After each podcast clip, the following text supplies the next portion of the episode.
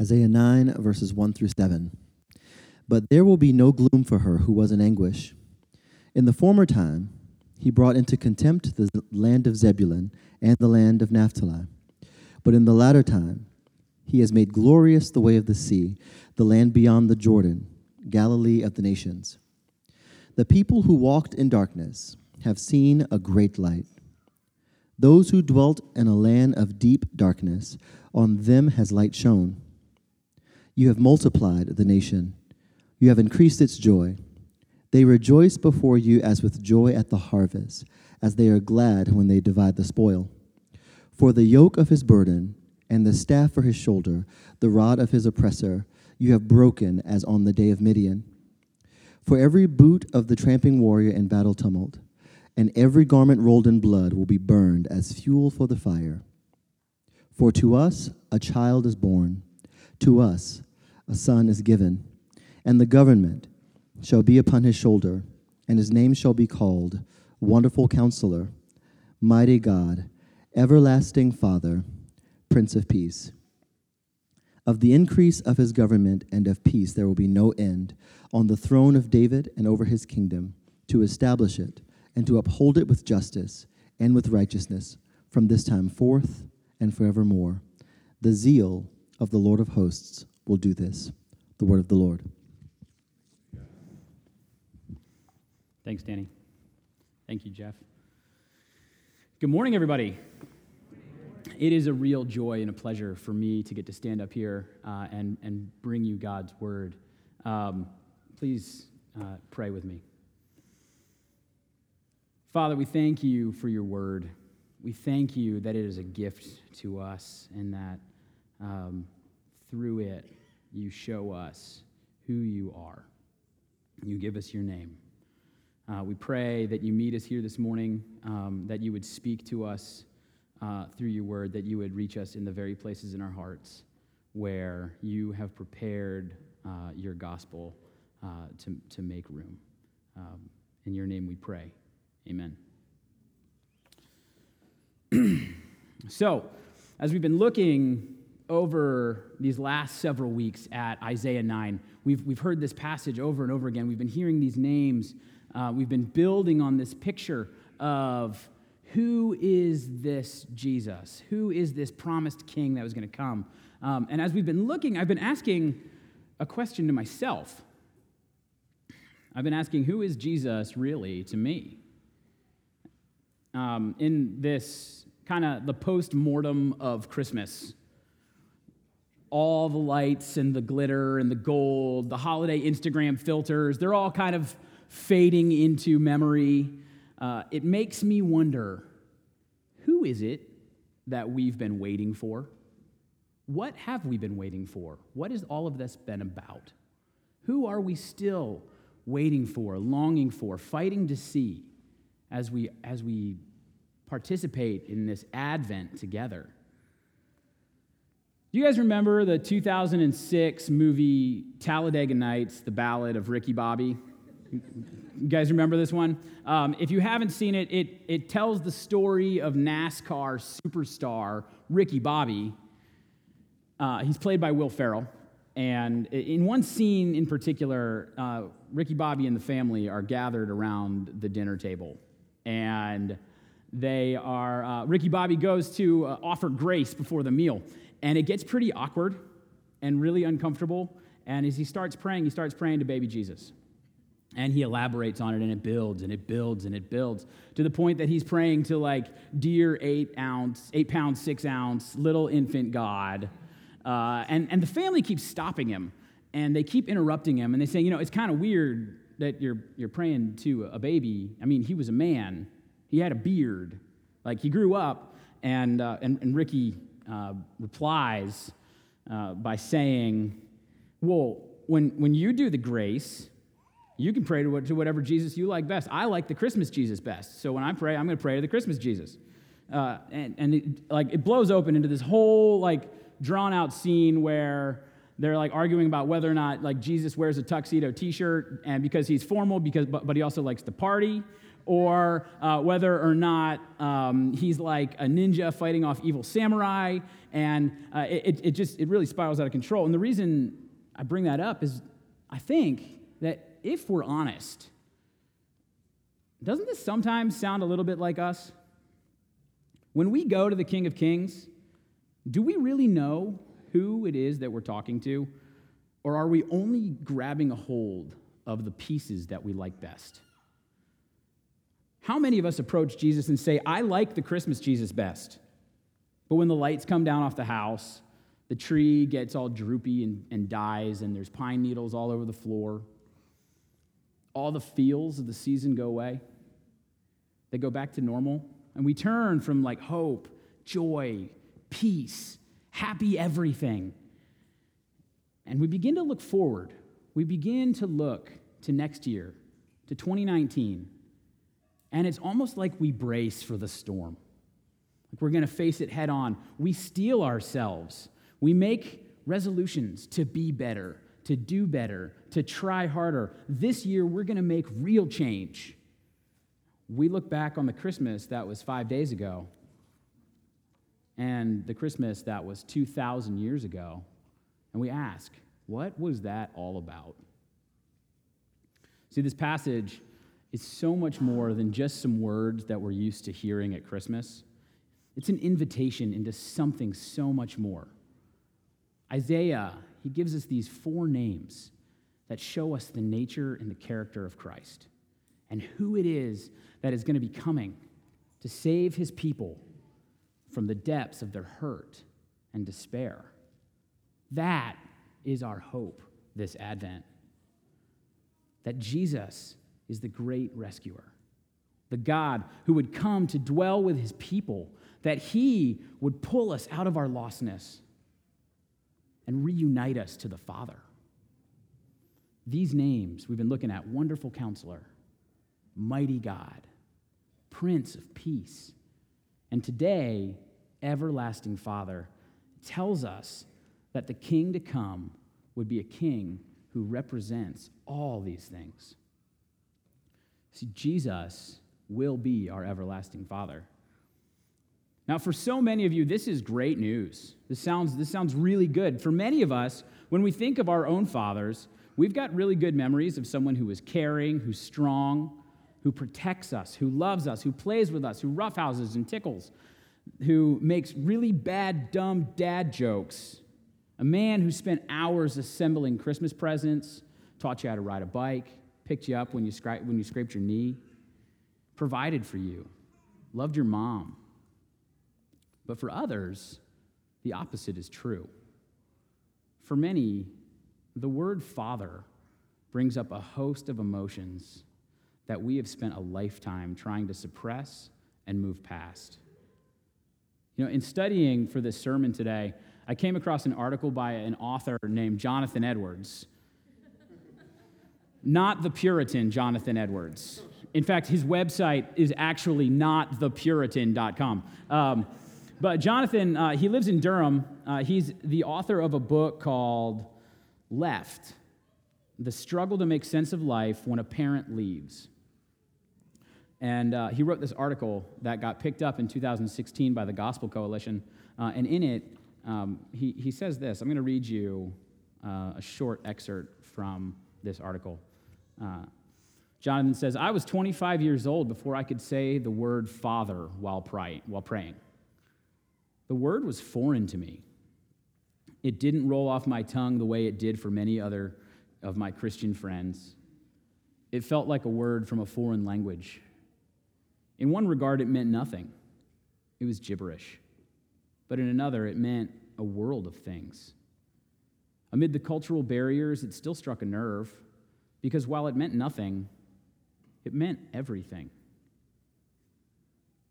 It meant broken things, scary things, hurtful things. How was I supposed to use a word that, for me, brought to mind everything a parent shouldn't be when I was in conversation with a God whom I'd been told was everything my dad wasn't. How was I supposed to call God by a name I hadn't used for most of my life? A name that didn't mean to me what I knew Scripture insisted God is. Dads want to be with their children, They want to spend time with them, to care for them, to love them. They want their children to know how much they would risk to protect them. Dads want children to know what they'd do if they lost them. That is what dads do. So, for a child of God, it should be pretty great that God is like a dad, right? For the fatherless, this isn't good news. We're fearful of the shadow God has set in place. The result? We're frightened by God the Father because we're terrified of our earthly fathers. How can we come to God without fear when we're scared to go home when dad is there? How can we understand God's love and faithfulness when dad left town because he loved someone or something more than us? How can God be a mighty fortress of protection when dad hit instead of hugged? How can God be a firm foundation of trust and assurance when dad built in us a mountain of disappointment and insecurity? It's devastating that the very thing God has given to reflect his love and mercy and faithfulness is the very thing keeping many from crawling into their heavenly Father's lap. Man, when I first read this article a few weeks ago, I wanted to weep hearing this man be so vulnerable, allowing us into his heartbreak, telling us a piece of his story, willing to peel back the layers of his own heart to show us what has been keeping him from being able to fully embrace God. See, this is the way that the people in Israel felt. God had been their deliverer. He had been the redeemer from slavery in Egypt, the one who led them into the promised land. He had defeated their enemies. Do you guys remember a few weeks ago uh, when Jeff told us about the Battle of Midian and how um, they had whittled down the army to just 300 soldiers, and against overwhelming odds, God conquered the enemy? You remember that? This is what God does. He defeats the enemy, He defeats things against unspeakable odds. But the problem for the people is that they had a bad king. We've talked about how Ahaz, the king of Judah, um, excuse me, uh, he, how he went against the Lord and made his own plans. He made friends with the superpowers in Assyria, who were like the neighborhood bully who promised uh, to be their friend, but then still punched him in the mouth and took their lunch money. You know, the people had walked in darkness because they had a king that had allowed darkness to come. See, God had given the kings of Israel a job. God had established a covenant as a treaty with his people. And the king was the person who was supposed to represent them in that treaty. And when the king was good and obedient, the nation walked in the ways of the Lord and they flourished. But when the king was a disobedient king, the people would fall away into sin. We see this in Isaiah the darkness that's mentioned in Isaiah 9, verse 2, as Anderson pointed us to on Christmas Eve, it's brought to them in, in just the previous chapter. If you flip back just a couple verses, uh, in chapter 8, verses 21 and 22, it says this says, They will pass through the land greatly distressed and hungry.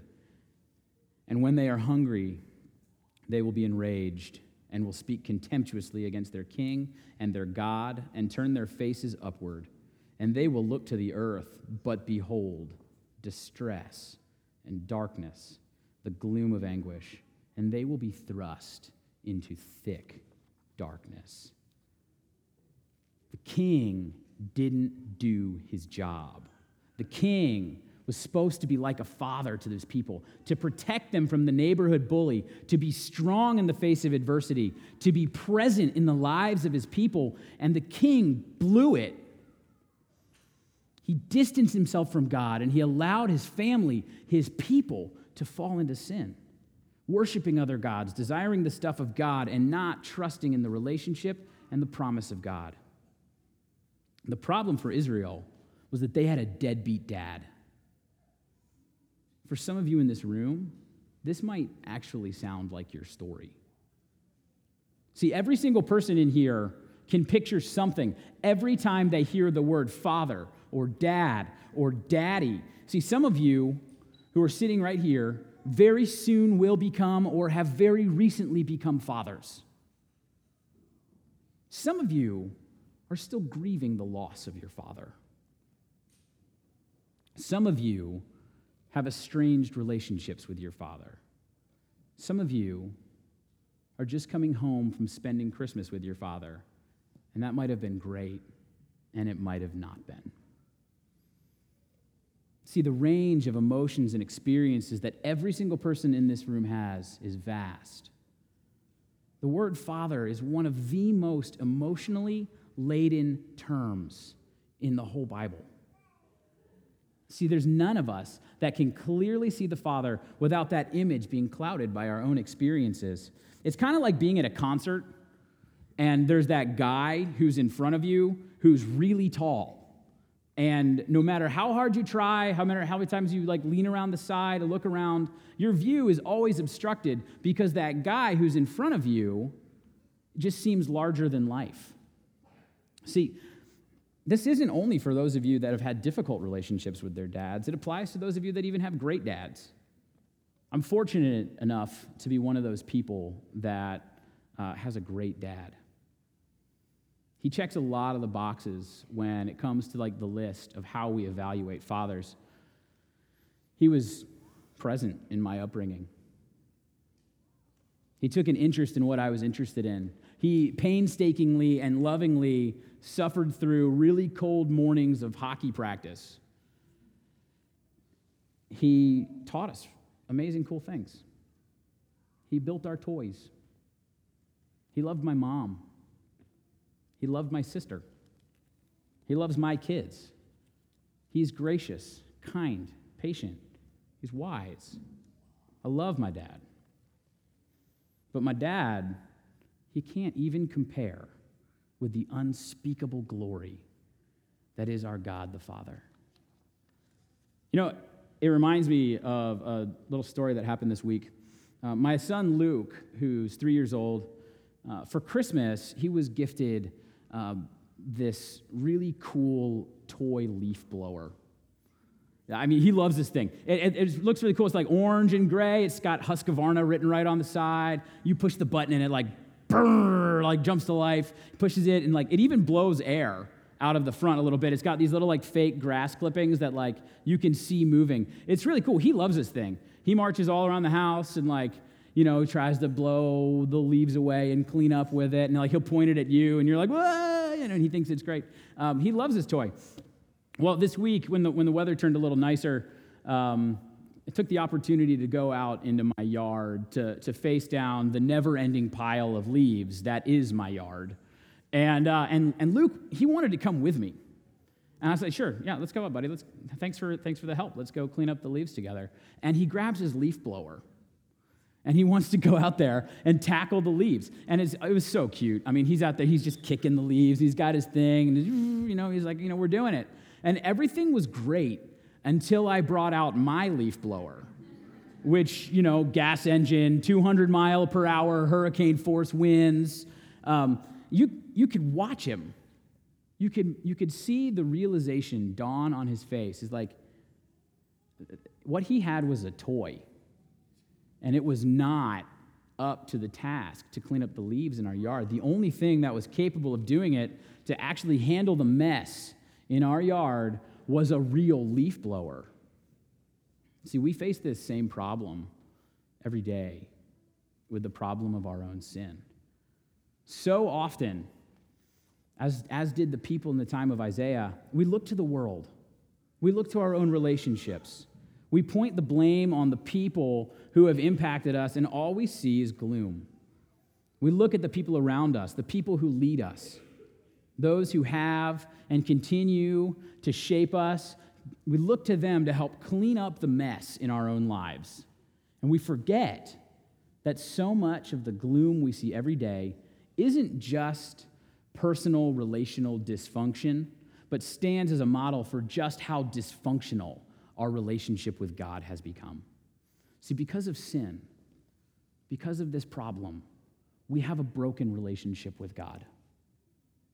And we need someone who can bring us home, someone who can restore that relationship. What we need is this promised king that we've been reading about, this promised everlasting father, this true daddy.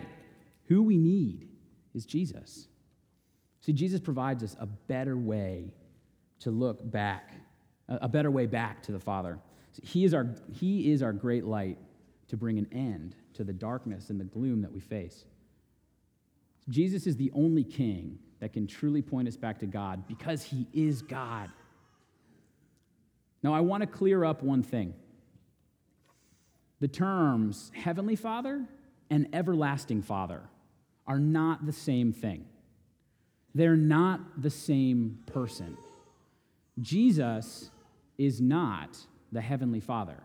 See, we believe that Scripture is really clear about this, that it's really clear about what we call the Trinity. That we as a church are really comfortable in knowing and using uh, the words, the names Father, Son, and Holy Spirit when we refer to the Trinity.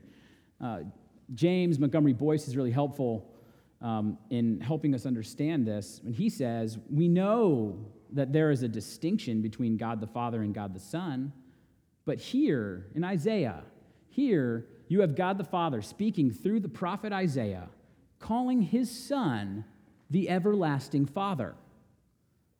See, this does not blur the distinction between the two, but it is a way of telling us that Jesus is divine, that Jesus is God.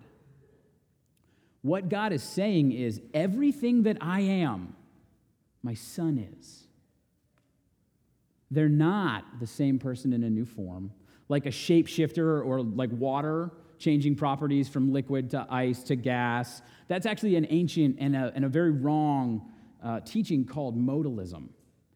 Rather, they have a perfect relationship in themselves of Father and Son and Spirit. There's a perfect unity of three in one. But to us, God's will is that Jesus to us would be our everlasting Father. And like a father, he wants to welcome us into his family. See, this term is talking about becoming a member of God's family, it speaks of belonging. Our king is not a king marked by might, not marked only by his might and his wisdom or the inauguration of his peace. But he is a king who brings us family. He makes this so clear. Jesus does, uh, as recorded in the Gospel of John, chapter 14, verses 6 through 11. Um, hear these familiar words. I've got a slide up there. You can read along with me. Jesus said to him, I am the way and the truth and the life. No one comes to the Father except through me. If you had known me, you would have known my Father also. From now on, you do know him and have seen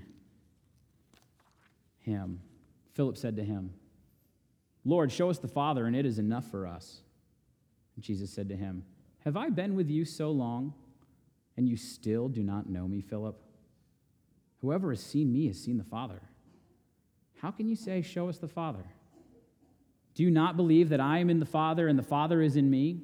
The words that I say to you, I do not speak on my own authority, but the Father who dwells in me does his works. Believe me that I am in the Father and the Father is in me, or else believe on account of the works themselves. See, the language in this passage is a little bit tricky for us to understand. Uh, but when he says, I am in the Father and the Father is in me, what Jesus is saying is that the mutual indwelling of the Father and the Son is to illustrate, uh, illustrate to us completely, is to illustrate the complete unity of the Father and the Son. Like they are distinct, but totally inseparable. And here, Jesus invites us back home to the Father. He says, I am the way and the truth and the life. No one comes to the Father except through me. He is the access. He is the car that gets us home. He isn't saying, I will show you the way, like turning on the lights on a dark street. Here's the path that all you have to do is follow. Here's these do's and don'ts, this checklist that gets you into heaven, that do these right things to restore your relationship with your Father. No, he's not saying that at all. What he's saying is I am the way. We don't get do's and don'ts in a checklist that tell us how to be good and good little Christian boys and girls. We get a relationship. We get a relationship through Jesus Christ with the Father. What was broken is made whole. We get access. We can come to the Father not as aliens or as enemy combatants, but as sons and daughters, the children God made in his own image. We are encouraged to go to the Lord Jesus and lay our anguish at his feet because he perfectly understands and knows us, and he loves us. He promises to answer our prayers in perfect love according to his wise and wonderful counsel. This point is so important. Please don't miss this. Unless you know Jesus, the Son of God, as your King and as your Savior, you have no place in the family of God. Unless He is your Father and you are His child, you are still walking in darkness, looking to the world to give you value and hope, which it cannot provide. Hear this God made a way that he would not be a distant, far away God, but through Jesus' incarnation, God in the flesh, Jesus zipping his glory up inside a skin suit, he would be present. We need not look at shadows and types to see him. We need not look at our own fathers and their successes and their failures to see him. No, he came to show us what kind of father he is, and he is a father who loves and delights and keeps and protects and defends and comforts and ultimately lays down his own life and dies for his children. This promise isn't something that just happened long ago or a nice thing we tell ourselves at Christmas, but this is a promise that is still happening for us. In this same passage in John 14, um, verses 18 through 20, Jesus tells us that we are promised to receive his fatherly care. Uh, here he says, I will not leave you as orphans. I will come to you. Yet a little while, and the world will see me no more, but you will see me, because I live. You also will live. And in that day, you will know that I am in my Father, and you in me, and I in you. Think about, if you would, for a moment, um, in literature, pop culture, uh, there are tons of main characters that are orphans. Like, I've got a list here. I've got Oliver Twist, Pippi Longstocking, Huckleberry Finn, Tom Sawyer, Harry Potter, Snow White, Mowgli, Cinderella, Sophie from the BFG, James and the Giant Peach, Heidi, Anne Shirley, Batman, Superman, Spider Man, Luke Skywalker, Frodo Baggins, Anna and Elsa, and like every Disney character who loses their parents in the first five minutes of the film. I mean, I even see this in play out in my own house. My kids are six and three, and they've got amazing active imaginations. They love to play pretend. Uh, but there's one, there's like a, one theme that recurs over and over again, and it's that in their play, they go to live with grandma because dad is dead. yeah, it's awesome, right? I mean, they're, they're playing, they're, you know, it's great, it's, you know, they're fun, but they're plotting my demise. Uh, it's awesome. Um, but, like, why is this? Why, as a culture, uh, do we seem to identify with orphans? Why do you think this is? Do you think, could it be that because of our spiritual condition, we tend to relate to and, and empathize with orphans? I mean, what is it that orphans do? They scrounge, they fight, they steal, they hurt, they hide, they cower in fear. Hurting people so often hurt other people. And Jesus is telling us, you are not an orphan. See, in Jesus, we're invited to become a part of the same mutual indwelling that Jesus has with the Father. Do you hear that in verse 20? You will know that I am in my Father, and you in me, and I in you. See, through Jesus, we are given permanent unity with the Father. He is making us into a new family. He is inviting us to come home, to come off the street. You don't have to beg and steal and hurt and kill to get what you need. Come home to your Father, who is your Father forever. See, Jesus, by his life, his death, and resurrection, welcomes us into his family once again. He is the door by which we have access to God. We are blessed with all the rights and privileges of being his children. We're no longer separated. We're not lost. We're not alienated and alone. We get to live forever as sons and daughters of the King of Kings and the Lord of Lords. His reign will never, ever end. His blessings will never run empty. His grace will never grow weary. It'll never run out. He would rule in grace. And He gives us all the grace we need for eternity. You know, Jonathan Edwards, who I read his story a little bit ago, he concludes it um, by sharing how it was that he came to be able to call God Father. Uh, and for him to be able to do that, he says um, what he needed was a recalibration. He says, instead of looking at dad first and then at God, I learned to look at God first. If I didn't start with God, then he would always be the replica rather than the original. Through Christ, he has made a way for me to know him and enjoy him. He can be found. He isn't hiding, he didn't leave. In fact, he came looking for me to rescue me from brokenness. He hasn't given up on me. On the cross, he proved he came for me. He proved that he alone always keeps his promises. Look, if you are struggling to embrace God as Father today because of the scars left in your life by your own father, I invite you to try this. I invite you to a recalibration. Look, I'm not trying to minimize your real hurt or apply a churchy, religious, you know, band aid over the gunshot wound that's been, infl- been inflicted upon your life. But know that Jesus is big enough to handle your pain. And by looking to him, before you look to your earthly father, you can know what God is really like. And he's nothing like what you think. We all have a broken relationship with the Father. But because of Jesus Christ and his work on the cross, he has mended what was broken. And in his death and resurrection, he offers life and restoration in the family of God. You can also let go of the brokenness in your own relationships. You know, we get this at Christmas time. This is like the storyline of almost every Christmas movie out there. Um, one of my favorites is do you guys remember Old Man Marley, the South Bend shovel slayer from Home Alone?